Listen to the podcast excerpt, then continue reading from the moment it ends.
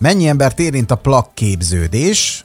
Az előző adásban ezt a kérdést tettük fel utolsó körben, és azt ígértük a hallgatóknak, hogy a mai nap folyamán ennek kapcsán rá fogunk világítani fontos dolgokra. Köszöntöm Önöket, Szakács Tibor vagyok, csak 10 perc rovat ma is. Dr. Móri Gyulával beszélgetek, doktor úr, téged is köszöntelek, szia! Szervusztok, és megígérem mindenkinek, akinek már a könyökén jön ki a plakképződés, hogy, hogy a mai nappal ezt a témát lezárjuk, és más ízekre fogunk Aha. hajózni. Hát de könyökén jön ki, az nem baj. Ismétlés a tudás édesanyja. Ez, hogyha 5 tízszer az ember hallja, azzal szerintem csak az érdekeit szolgálja. A másik pedig az, hogy azt is nézni kell, hogy azért ugye ez a mai nap folyamán a számokból szerintem ki fog derülni, bár én nem ismerem a számokat, hogy mennyi embert érint. És hogyha mondjuk már valaki untig hallgatja ezt a dolgot, és még mindig nem tesz eleget ellene, akkor tulajdonképpen nem hallott eleget, nem? Igen, vagy, vagy más döntést hozott, amit pedig tiszteletben kell tartanunk. Nos, hogy mennyi embert érint, arra ténylegesen szeretném, ha nem én válaszolnék így, hanem, hanem a számok és a problémák. Ja, azt hittem a nép Meg... hangja. Nem a nép, nem, nem a nép hangja. Szerintem nagyon sokat. Ez a probléma. Satszolhatsz. 90 százalék. Pontosan győztél. Igen? Igen. Én... Tehát ez a betegség az alapja a szív- és érrendszeri betegség, a sztróknak, a demenciának, bizonyos tumoroknak. A ma ismert halálos betegségek pontosan, vagy nagyjából 90%-ában megtalálhatóak ezen nyoma. Hű, az nagyon sok. 10 emberből az... 9 az esélyes, és tulajdonképpen találkozik is ezzel a problémával. Előbb-utóbb. Pontosan mm. így van. Ugye az a baj, hogy ilyenkor már mindig hallom azokat a hangokat, fiataloktól főleg, hogy ó, hát ez csak az öregeket érinti. Na ez a kijelentés már a hatalmas tévedésé vált. Vannak becslések, és most nem akarok a becslésekkel foglalkozni, mert arra mindenki azt mondja, hogy jó, hát ezeket csak becsültük, nem mértük. Valaki, én miért mondom a becsléseket, mikor én mindig a pontos adatok híve voltam. Nézzük meg a pontos adatokat, a megdöbbentő tényeket. Ezek amerikai adatok. Azért ezt választottam, mert itt találtam a legnagyobb valóban megmért, igazolt mintát. Ráadásul három évvel ezelőtti adatok, de azóta jelzem, hogy a hely, helyzet csak romlott, úgyhogy nézzük meg, hogy mi volt a helyzet három évvel ezelőtt. 18-39 éves korosztály. Az nagyon fiatal, ugye? Hát hogyne. 2 százalékuk már kettes típusú cukorbeteg, és 33 százalékuk inzulinrezisztens. Uh-huh. Ez egy mért adat. 40-55 év között közel 10 százalékuk kettes típusú cukorbeteg az embereknek, és 50 százalékuk inzulinrezisztens. Hát de ez a hamburger zabál Amerika. Ó, szerinted mi jobban állunk?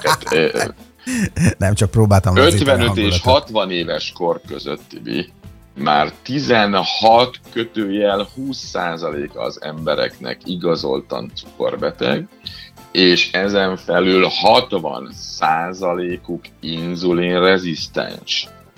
Azt tudod mennyi? Az sok. Majdnem 80 százalék. És ez 60 év felett pedig elkezd exponenciálisan növekedni.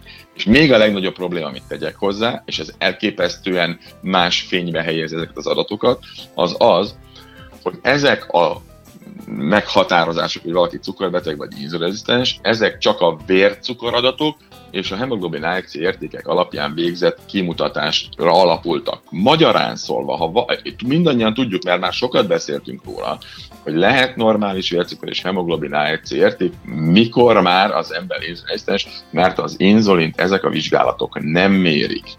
Úgyhogy Ebből az következik, hogy ezek a számok a valóságban sokkal magasabbak. És sajnos van példa, nagyon egészségesen élő, állandóan sportoló fiam is, lányom is inzulinrezisztens lett 30 éves korára. Örökön. És soha nem derült volna ki az ő életükben ez a probléma, hogyha apa nem ezzel foglalkozik, és apa a kialakuló hízás mintából, meg a a babavárás körülményeiből nem, nem kezdi el elzavarni a gyereket. Képzelem, mert a laborleletek teljesen rendben voltak. Az ünnepi, hogy hívják ott, csak az kap húslevest, és szedhet másodikat, aki ideadja nagyapának a laborleletet, nagyapa elemez, jó, te ezt teszed, te azt teszed, te ezt Nem, mert hogy ők hozták a laborát, és lengették, hogy nekik nincsen semmi bajuk. Nem mondtam, hogy jó, akkor most érvétel, és majd én kérem azokat a paramétereket, amelyeket én fontosnak találok. Ja, hát ezek a gyerekek a nem tudták, hogy veled szembe esélytelenek. Hát ez... de, de nem az a lényeg, hogy veled szembe esélytelenek. Hihetetlen vagy, komolyan mondom. Az a lényeg, hogy, hogy ilyen fiatal korba, fél éven belül el lehetett tüntetni ezt a korságot. Láttam a családodat, én oda sem merem adni. Gyönyörűek a gyerekeim most már. De, de, világos, de azért is mondom, hát tök egészséges család, szép gyerekek, fiatalok, egészségesek, kipendülnek, csinosak. Várjál, várjál, apuka nagyon fiatal és nagyon csinos, ezt, ezt kell hangsúlyozni. A gyerekeknél ez természetes, de nálunk vén embereknél, mert ez nem annyira. Oké, okay, de ha még ott is gond van, akkor érted, akkor mi lehet itt Michelin-test alakú Hagy meséljek el még egy tanulságos történetet. Egy házaspár kérte tőlem a napokban, hogy segítsek a vitájukat eldönteni. Mi számít jobban az egészség szempontjából, ugye az összes koleszterin, vagy az LDL, vagy a HDL, mert és most jön a lényeg, nekik az összes koleszterin szintjük egyforma, viszont az egyiknél az LDL magasabb, a másiknél a HDL magasabb, és akkor tulajdonképpen most van különbség, vagy nincs különbség. Hm? Érdekes kérdés? Hát hogy ne lenne már persze. Nagyon érdekes kérdés, és óriási különbség van. Na, nézzük meg, hogy miért nem segítenek a ma megoldásai erre a koleszterin szintre, és most elképesztően nagy igazságot fogok mondani, amit talán még én sem hangsúlyozom. De belefér ilyen három percbe? Bele fog férni három percbe. Tudod, mi a lényeg? Rossz paraméterekre fókuszálunk. Nem nyerhetünk háborút egy betolakodó ellen, ha rossz a hírszerzésünk. Mert hol van a fókusz manapság? Az LDL koleszterinen azt vizsgáljuk agyba főve, csak hogy nem azt kellene. A megoldás kulcsa nem az LDL, hanem a HDL. Ugye bemutattuk, hogy rossz ételeket csökkenteni kell, mozgást növelni, autófáját bekapcsolni, gyulladást levinni, a HDL koleszterin növelni. Ebben a leges legfontosabb a HDL koleszterin mennyiségének növelése. Foglalkozunk vele? Nem. Az egy jó koleszterin, ne arra figyeljünk, a rosszat űzzük ki minden áron. Amikor elemzünk egy labor eredményt, akkor azt látjuk, hogy normális az összes koleszterin, nem magas az, nem magas az LDL, nem magas HDL. Mit mondunk? Kiváló, csak így tovább, sem gyógyszer nem kell, sem semmi nem kell, mind, változtatni sem kell, minden tökéletes. És óriási tévedünk. Hadd mondjak egy nagyon fontos tényt, már mondtam. A stroke és szívinfarktusok 50%-a normál koleszterin szint mellett következik be. Nem én mondom, hanem a kutatások. Miért? Azért, mert nem veszük figyelembe a tudomány eredményeit. Az LDL rossz és üldözzük, de a tudomány azt mondja, hogy az igazi baj nem az LDL, és nem az LDL okozta a romló állapot, hanem a HDL védelem kiesése. Tehát akkor hm? növelni kell a HDL-t. Így van. Tehát az életmentés az, hogy az LDL az le egy kicsit, az javít egy kicsit. Vagy le, leviszik az egy kicsit a, a triglicerid le, az már többet javít, autofágia beindítása még többet, gyulladás lehet még többet, de a HDL felvitele messze a legtöbbet. Sokkal fontosabb a HDL magas volta, mint az LDL alacsony volta. Tudni, hogy itt fogalmazok, a HDL sokkal többet véd, mint amit az LDL ront. Érthető ez így? Nekem igen.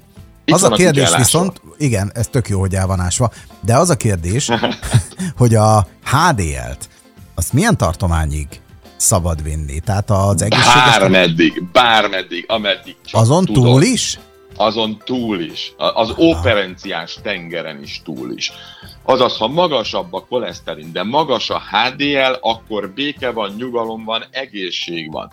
De ha nem magas a HDL koleszterin, hiába alacsony az összkoleszterined meg az LDL-ed, akkor viszony a kockázatod magas. Ezért van különbség koleszterin szint és koleszterin szint között, még akkor is, ha az összes koleszterin azonos. Hoppá csak! És abban igazad van, hogy ezt a kérdést valóban kiveséztük, és akit nem sikerült meggyőzni, azt jelenleg semmi sem fogja a biztonságos egészséges élet oldalára terelni. Tehát mi, mi mindent megtettünk, de, de az a kijelentés nagyon igaz, hogy mindenki a maga életének a kovácsa. Így van. Letelt az időnk, nagyon köszönöm, nagyon élveztem, egy picit a kicsapongások miatt utólagosan elnézést mindenkitől, de hát ugye hát ez a stílus, ez már ilyen. Úgyhogy legközelebb folytatása következik, tartsanak akkor is velünk, várjuk a leveleket, várjuk a témafelvetéseket. Köszönjük szépen, doktor úr, további szép napot neked! Csodás napot mindenkinek!